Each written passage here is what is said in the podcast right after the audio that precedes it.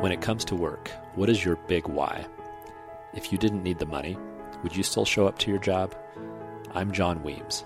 I've spent half of my career in the corporate world and the other half in full time spiritual guidance as a pastor. I respect people of all views unless they are totally closed minded a-holes. Welcome to Beyond the Check, the podcast where we talk about the big why of work and life. And my guest today has spent more than two decades as an attorney and investment banker in Silicon Valley before pivoting to serve as VP of Social Impact for a cutting edge technology company in the Internet of Things, IoT space. Harry Plant is also no stranger to uh, world involvement uh, and prominent guests in his home, including the likes of President Barack Obama. Uh, welcome to the program, Harry. Thankful to have you here today. So, uh, Harry, tell us uh, a little bit about what Aeris does and your role. Great. Well, so uh, Aeris is an Internet of Things company. Um, Internet of Things, often seen as IoT, the abbreviation, and we are an end to end modular technology platform that enables uh, companies to change the way they operate from selling unconnected products to connected services. The example that most people see in their day to day life are their connected cars um, or thermostats or refrigerators uh, in the in the common joke that'll tell you when you need to get milk but generally the ability to reach out to devices and change and change them adjust them from a cell phone a smartphone app uh, and we provide a platform that lets companies and cust- and users do that. Uh, what you know we offer is a you know a, essentially a global cellular platform, much like Verizon or an AT and T, um, as well as software applications on top of that that customers can use to build out what is a different model of connecting than a typical cell phone company would use my role as head of our uh, social impact sector is to reach out to customers that wouldn't necessarily have access to these products and services, either because they don't know about them or they think they can't afford them, and try and make you know Internet of Things services available to companies doing social impact. Okay, and a little on the corporate side, who are some of your larger clients people may have heard of? I know there are many. Um, many uh, among our customers are Mitsubishi Motors. Uh, the cars that are just going online now are using our platform to connect in the way that um, other connected cars operate. Several other car companies are our, are our customers, and you know, in general, lots of people that lots of companies that you don't know because they're you know we sell to businesses and they sell to consumers, and it's a very business to business type of a market that we're in. Okay. Well, Harry, we'll circle back to some of the ways that Aeris is impacting the world, and, and there are some exciting examples I, I know our listeners will enjoy. Uh, let's rewind a little bit. Uh, what was your first job? So, I my first job was as a lawyer. I came to Silicon Valley in 1979. Started working as a lawyer in '82 when it was still Silicon Valley, as opposed to software and apps and uh, all the telecommunications things that are today, Internet of Things. Um, and so I've worked as a lawyer with companies, you know, going back to you know the early '80s, um, in the just the start of the technology boom. What was your first job as uh, you know as a child? Or, first, or, did you become an attorney when you were 12? First job as a child was working working at my dad's company. My dad was in the scrap metal business, and it was sorting different categories of metal uh, for resale. Uh, if you for anyone old enough to remember Goldfinger, the scene where they bail the car, my dad had one of those. So in his in his in his company, and so um, we were we recycled metal. Yeah. Did did he expect you to stay in the family business, or was there a process or discussion there? Um, I don't think he expected it. I think the I think you know it's the business changed over years. It was actually a business that my great grandfather started, uh, but the industry's changed so much, and I also made it clear that I wasn't going to stay in the business, so it moved on from there. My brother, by the way, still is in the business, although it's not owned by the family. It's not a family business anymore. Yeah. So heading off to college, which for you was Northwestern. Correct. Uh, what was your, your goal or or you know something you were considering at that point? You know, it was to get away from home and to explore, to begin to be able to explore ideas and to think on a level that one doesn't get to think when you're in high school, and to and to get away, you know, to build some independence. Yeah. And where or, or when uh, did money enter the equation for you? Did you reach a certain point when that was a motivating factor, or you know, let's talk? Many of our listeners work because they have to, or, right. or some aspiration there. Right. Let's talk a little about your relationship and processing of this money question. So I grew up in a very well-off family, so I'm very fortunate that way, and you know I've worked, but I worked when you know when I got out of school, I started to work like people tend to do, and you know did odd things before that over the you know in the summers or whatever.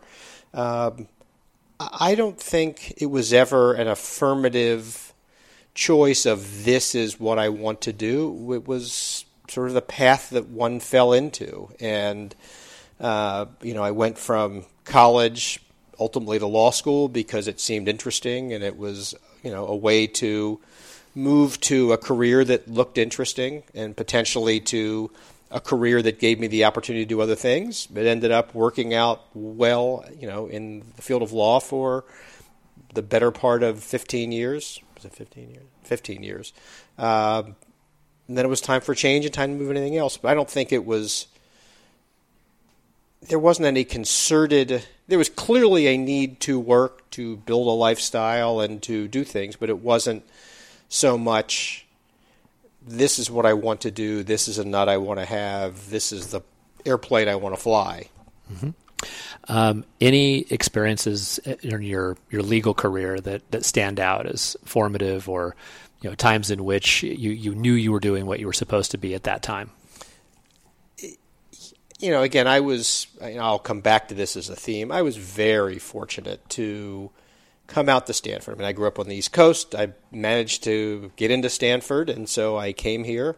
Uh, you know, coming to live in the Bay Area in the early, late 70s, early 80s is just a remarkable time in the history of, you know, this country and maybe humanity. Not necessarily always for good, but certainly remarkable. And, you know, to have started to work at a law firm centered around Silicon Valley in the early 80s. It was just incredibly fortunate and lucky. Uh, so the people I got to work with, you know, any job has an amount of drudgery associated with it. It's not, it's work. Uh, I was lucky enough to be in a job where there were incredibly interesting people doing incredibly interesting things, and you know, with a background that that was able to help them think through problems and solve them. The law was just a means to an ability to have discussions with people about how to get from point A to point B in a thoughtful, legal, and practical way. And you know that was something that um, was fun to do. There were, as far as a formative experience, which was your question, I think it was the realization on a particular occasion of sitting in a room of the sitting in a room as a probably 26 or 7 year old with some academics, business people, fairly senior, people who have been doing who've been working you know more or less successfully for many years you know sitting as an advisor to a board of directors and watching the individuals try to make a decision and make the obviously wrong decision. Uh, and because of my youth and inexperience, letting them do it when it would have been so easy to say, look, that's the wrong decision. Here's the one you need to make, and here's why you need to make it. And so, yeah, that was, again, probably 27, 28 years old when it was just clear you know, I know enough. I, you know, I understand the process enough where it's it's incumbent on me to just push the dialogue in the right direction. And so, when when your ten years, fifteen year mark comes, and you're you're ready to shift uh, in a different direction and become an investment banker, tell us a little about that process. Sometimes people assume you serve a certain number of years at a prominent firm like Wilson, and mm-hmm. you're set. You stay there. Um, what moved you to change course a little? Well, I think it was it was partly it was exactly that. It was that I'd been there for 15, you know, been there for going on 15 years, and I could see that my life wasn't going to change dramatically over the next 10 or 20 years, and so I opted for a change. Second reason was they asked me. You know, I had done work with the company I went to work for, and they were interested, so they obviously had some sense of my ability to do what they wanted. And, you know, I mean, partly back to your question of money, their economic model was better. Mm-hmm. Uh, at least over the short term, it was a better model to move to investment banking than to be in uh, law, assuming I'd be successful at it, which was a reasonable assumption. And so, you know, all of those apply. I think the short answer is the idea of doing something for 60 years is was not appealing, and so it was a good time for a change. So we have a, a range of listeners from people very early career to, to mm-hmm. later, sometimes private equity firms and venture capitalists and investment bankers all get blended together. What what's distinct about uh, what you did in investment banking that someone may learn who's considering a, a shift in that direction? Oh, so investment banking, like law, is very analytical. It's it's you know what I did was not terribly different. Moving, I moved from one side of the table to another side of a table on very similar types of transactions. Uh, you know, the idea is to come up with creative ways to solve business problems using law, finance as a means to get there. Uh, there are other uh, venture capital to me is very different. Private equity is somewhere between the two. Uh, in terms of, you know, on a scale of analytical to intuition, venture capital is almost entirely, to me, intuition. Uh, you can't you can't solve those problems with an with a, there's not enough analysis in the world just to figure out whether it's a good venture capital investment. You know, whereas law is very much of a pro, an analytical process. Um, banking is an analytical process. Uh, hard work, but still a process. Private mm-hmm. equity, mostly the same way. So, so fast forward to uh, about five years ago. Uh, how did you find your way to to Aeris in uh, in this role? Did it exist before? Or, I doubt you applied off of Craigslist. Tell us how it came to be. Uh, uh again, you know, right place, right time. Um, we have a good I'll, pattern here. And I'll well, and I'll you know, there's a lot to be said for luck. Um, I had actually taken a bunch of years off after investment banking when it was a good time no longer to be an investment banker. Um, and I decided to move on to something else. I took some time off, was able to stay home you know, help raise my kids, get my kids off to college. Once they left, it, I really wasn't going to be a good golfer for the rest of my life. So I decided, you know, so it was, you know, fortunately, I got a good swift kick from my wife who said, get back to work. And I was also fortunate to, you know, run into an old law school classmate who's the CEO of Aeris. And, you know, he had said that he wanted to do this. We can talk about why in a bit, but that he wanted to do to add social impact to the work he did, and you know, it was a high priority for him. He just didn't have the time to do it, and so he was out looking for a way to do that. And so, you know, we happened to talk, and it's you know, it in many ways seemed like an ideal position for me. Um, and it, I, I like to think that it has been. Um, well, let's let's talk a little. So, what what was Mark's thought process? A, a lot of firms uh, want to have a corporate social responsibility group or a, a foundation. Uh, what was going through Mark's mind when he connected with you? So he had talked to several people, and a number of people that he knew and respected were pushing him to to do more and to use technology in different ways. You know, we we all very much grew up in Silicon Valley over the course of the last going on 40 years, and we've seen, as noted earlier, enormous changes in the world driven by stuff that's happened in a 20 mile radius from where I live, and yet there are lots of pockets in the world in the country where those changes haven't made their way. Yes, lots of people have cell phones, but lots of people are probably you know maybe worse off than they were 40 years ago. And so the comment that was made to him was, you know, similar to a comment that I think it's on our website. I forget, you know, one of the science fiction writers, right? You know, the, you know, the future is here now. It's just not evenly distributed. Mm-hmm. Uh, and so the question is, how can we, could we be part of a more even distribution of knowledge to help improve society? Uh, can we take the things that we do that many of us take for granted and get them to people who uh, who, who don't have access to them? And so that was the vision. How that's been realized has obviously changed over time. Who our customers should be, who's doing interesting work, who's capable of deploying new technology solutions. But fundamentally, that's been where we've gone. It's finding pockets, places where uh, where our technology can help make social changes. Uh, would you mind sharing some of those? And I would encourage uh, our listeners use your favorite search engine and uh, look up A E R I S and uh, click on the uh, Aeris IoT for Good tab. But Harry, tell us about some of the things you've had an opportunity to do. So I'll I'll point to two of them in particular, um, and there's a there's a broad range, you know, both in you know, um, access to energy and power, in agricultural services, in medical services, you know, almost anything. If you can imagine somebody in, you know, in a very poor, underdeveloped comp- you know, country uh, without, you know, with very low income, there are ways that, you know, using the Internet, thing, Internet of Things can help get access to those things we take for granted in daily life. So, one, the, the, the probably the most successful area for us in terms of size is in the area of access to energy. Uh, there are 600 million people in Africa, sub-Saharan Africa primarily, that don't have access to the power grid. They're, you know, what they use for energy are kerosene lamps, um, charcoal. You know, the, the the the thing we take for granted of flipping on a light switch. You know, 600 million people don't don't have.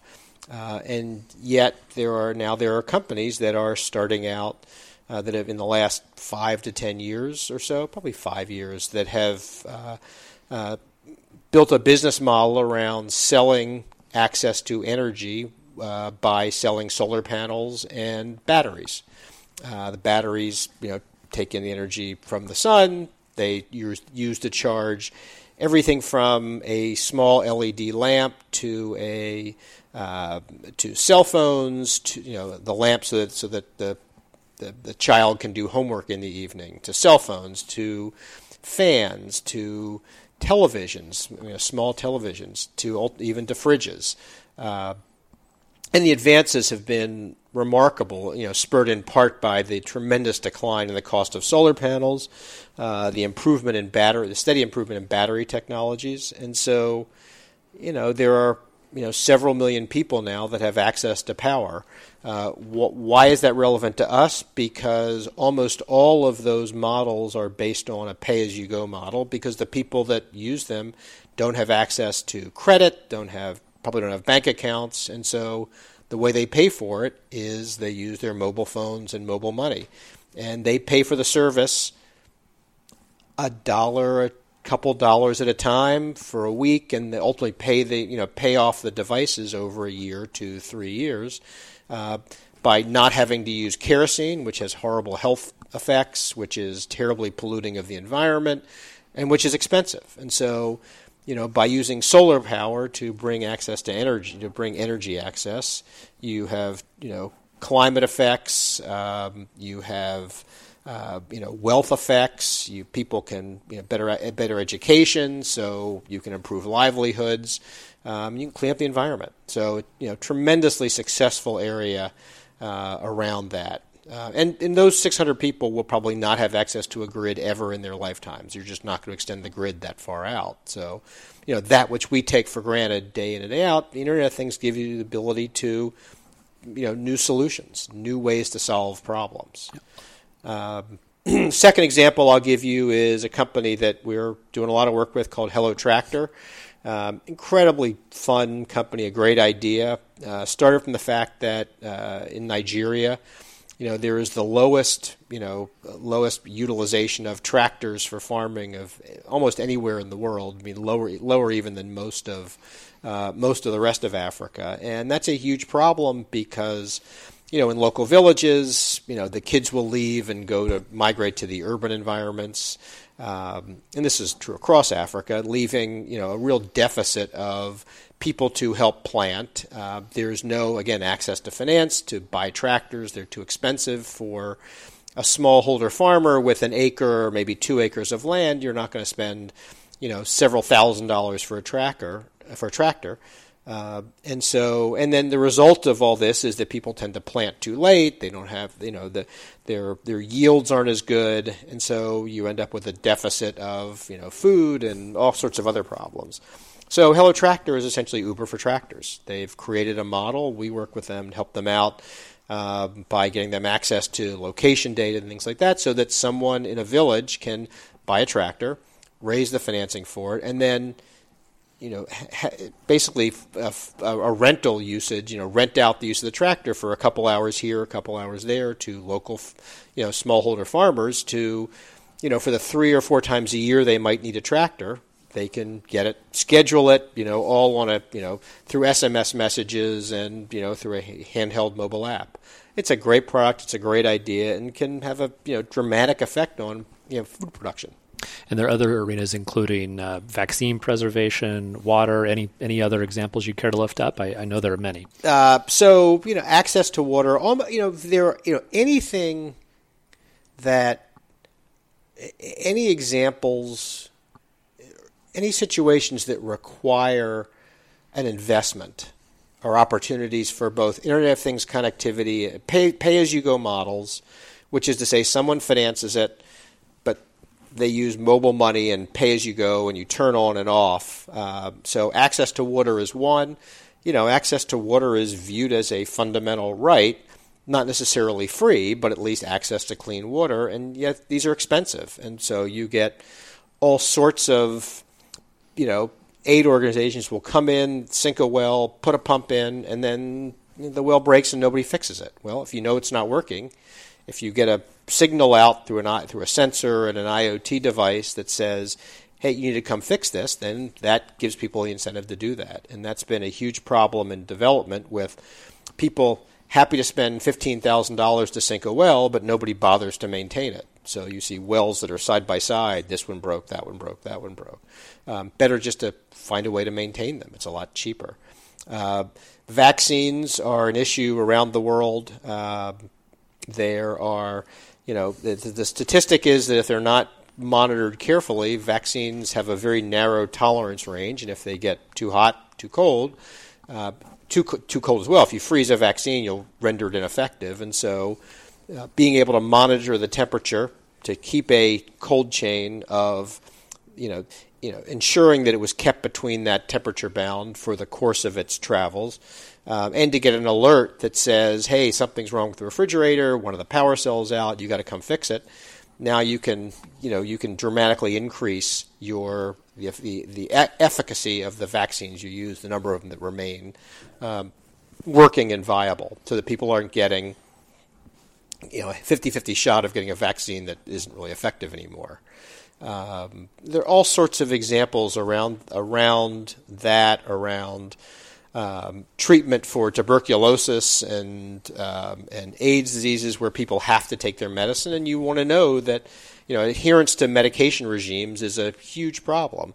Uh, people, especially for TB, which you know which requires in many cases a six month course of medicines. If you don't, if you stop after a month or so, number one, you don't really cure the disease. Number two, this is where disease where uh, medication resistant you know disease strains come in because people you kill some but not all of them. And so that's why it's really important that people you know as most people in this country know if somebody says take an antibiotic for 10 days you take it for 10 days not 6 right? Same thing with TB and so you know ensuring that people stay the course on the drugs by having a monitoring system that says you didn't take your medications for the last 3 days what's going on so if uh, if one of our listeners uh, was inspired, uh, you know, thought of, of some world problem to which Aeris uh, could be a solution, uh, how do you filter people coming to you with, with opportunities and applications? I'm happy to talk to anybody. Um, that said, it's you know, and there you know there are the the question from our perspective is how we can help, right? If if there are if someone has an IoT an Internet of Things based solution to solve a problem, we will certainly try to figure out, figure out a way to help. Uh, there are all sorts of companies doing interesting things in, in, in attacking problems. And frankly, one of the areas that's most interesting to us uh, is getting to a part of the world where people think locally where people attempt to address the problems in their neighborhood. One of the problems, one of one of the concerns that led to what we do is that people tend to be pretty myopic, and it's one thing for somebody who is working in Silicon Valley to focus on the problems they that they care about and affect them of you know whether they can you know what's the best way to be able to get a reservation for a hot restaurant. It's another thing for someone to come out of Berkeley or the Stanford Design School or somewhere else and say ah I have a way to solve a a problem. So for example uh, you know uh, infant jaundice you know, you have to the way you approach that is very different in Kenya than it would be if you're living in Palo Alto mm-hmm. or San Jose. And, and and so, you know, there are lots of very smart people who come out of this area with you know, with great ideas to solve problems in the developing world and we love working with them. But the step beyond that are people who are local who see problems that I would never see or somebody from Stanford or Berkeley would never see in a slum in Kenya or you know, outside of, you know, a slum in Mumbai or a very poor village somewhere that's remote in, you know, Tanzania or Uganda. And so helping to get smart people, and there are many of them who are local to think about ways to solve problems locally is, I think, one of the major goals, uh, long term goals of the project to make people aware of what Internet of Things solutions can do so they can say, you know, if we were doing this, we could solve that problem in our part of the world. So it's not people like me trying to solve problems in Nigeria or Liberia or Ghana. Mm-hmm. So working with local people is really, really important. So, Harry, on your, your path from lawyer, investment banker, head of social impact, some of our listeners aspire to be where you are. Would you do it all over again? Um, looking back, uh, you know, would you have wanted to land in a social impact role sooner, or how do you analyze your path thus far? Oh, that's a great question, and really impossible to answer. Of course, uh, you, you know, as we talked about, there just aren't that many jobs of what I do, but there are certainly lots and lots of people who, especially around here, and the people that I've met during the time I've this, who who could have done exactly what I did, who cho- choose to do a different path, people, or people who come out of you know Stanford with an engineering degree and who choose not to go work at Google or Facebook, but try and solve a problem you know somewhere else. Um, you know that that's that's really hard to do. I mean, you know, I in many ways I took paths of least resistance, um, and they worked for me, and I ended up where I did by happenstance and luck, and you know by a desire to want to do it by grabbing the ring when it when I saw it. So it would have been easy to pass up for something else. Uh, you know, should I have started earlier? That's an impossible question, but one I think about all the time. Uh, I think it's it boils down to how actively you go out and search for things like that versus do you do it passively? I would argue that I was a little more passive, but the opportunity came my way. Um, I, I, think that the features that are important and, and relevant are ones of resilience and adaptability and the you know you know the fact that you can see something and switch and you don't just say back to an earlier question okay i'm a lawyer. This is what i'm going to be for the rest of my life. My wife still calls me a lawyer um, even though i haven't practiced law in 25 years and probably wouldn't be very good at it at this point. Uh, but you know the notion of being open to other experiences and willing to try and willing to fail, which is a great quality that lots of people in Silicon Valley have. Uh, you know, the notion that you know if you see something, go ahead. And it looks fun. Go ahead and do it. Right? It, why not?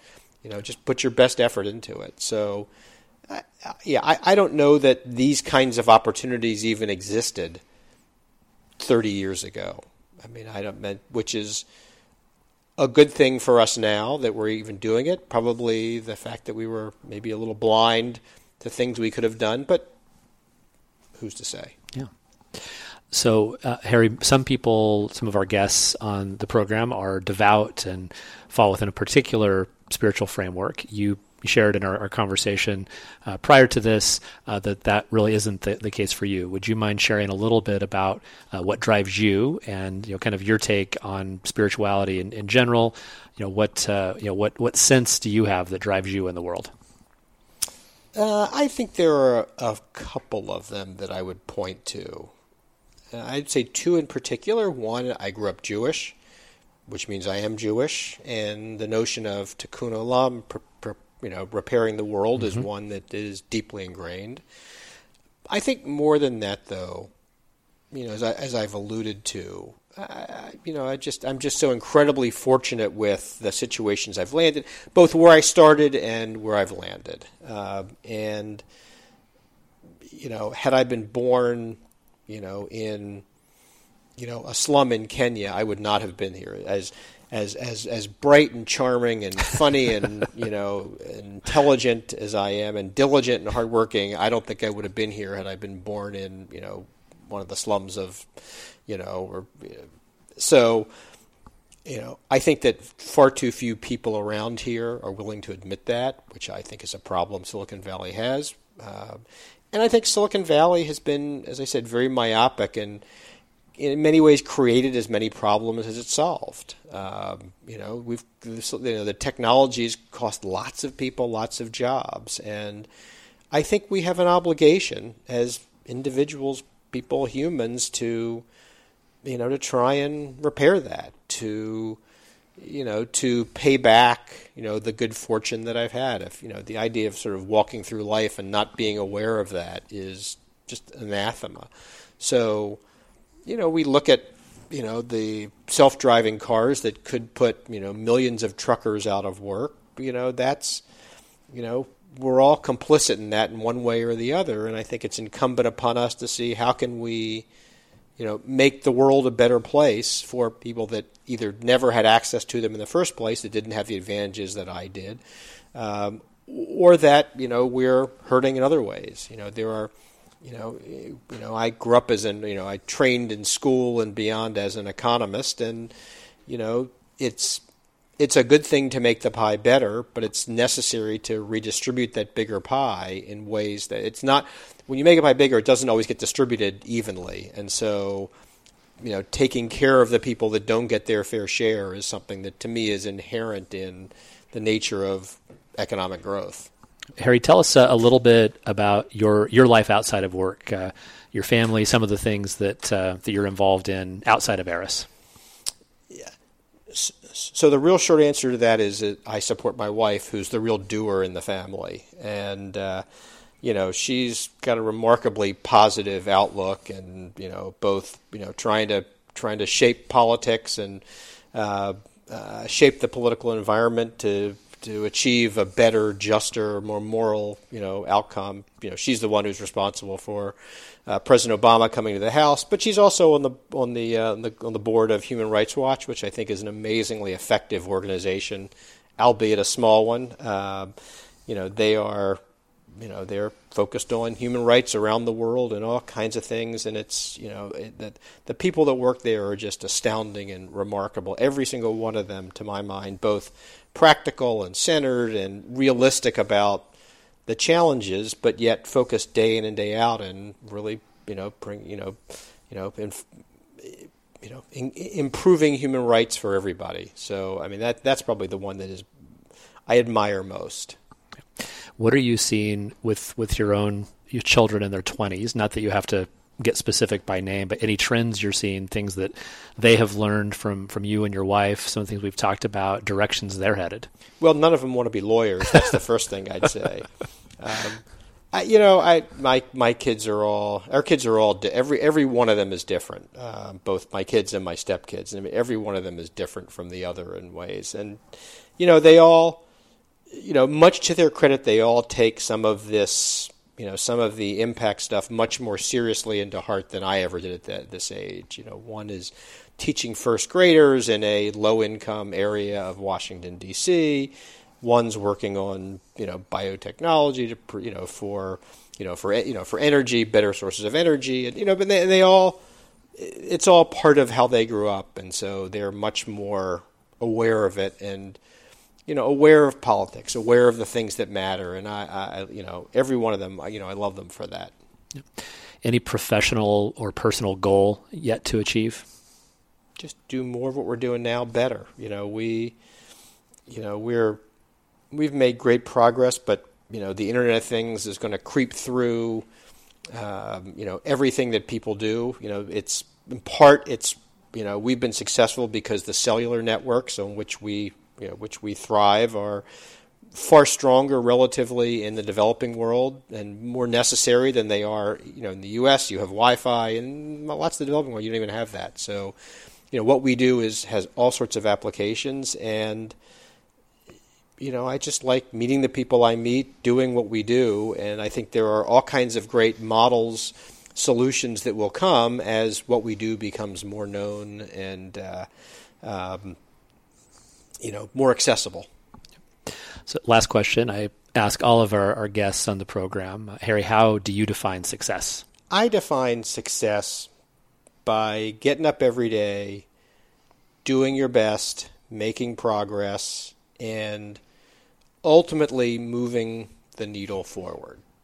Ultimately, um, not so much seeing results, but seeing paths towards results. It's particularly in the social impact world and in the world of my wife does. You know, it's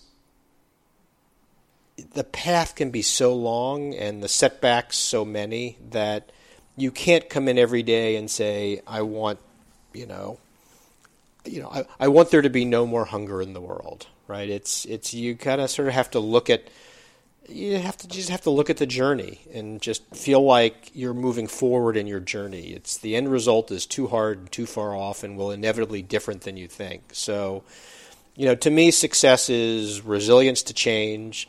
You know, a path that makes sense, and you know, and you know, a goal of, of, doing good in one form or another. And I think if you just sum up, you know, you know, sum up a mantra of doing good, I think you've you've gone a, a very long way towards success. Excellent. Harry, thank you so much for your time on the program today. Again, if you want to learn more about Harry's work, look up AERIS in your favorite uh, browser and uh, take a look at the IoT for Good tab. Harry, again, thank you so much. Thank you, John. It was a pleasure.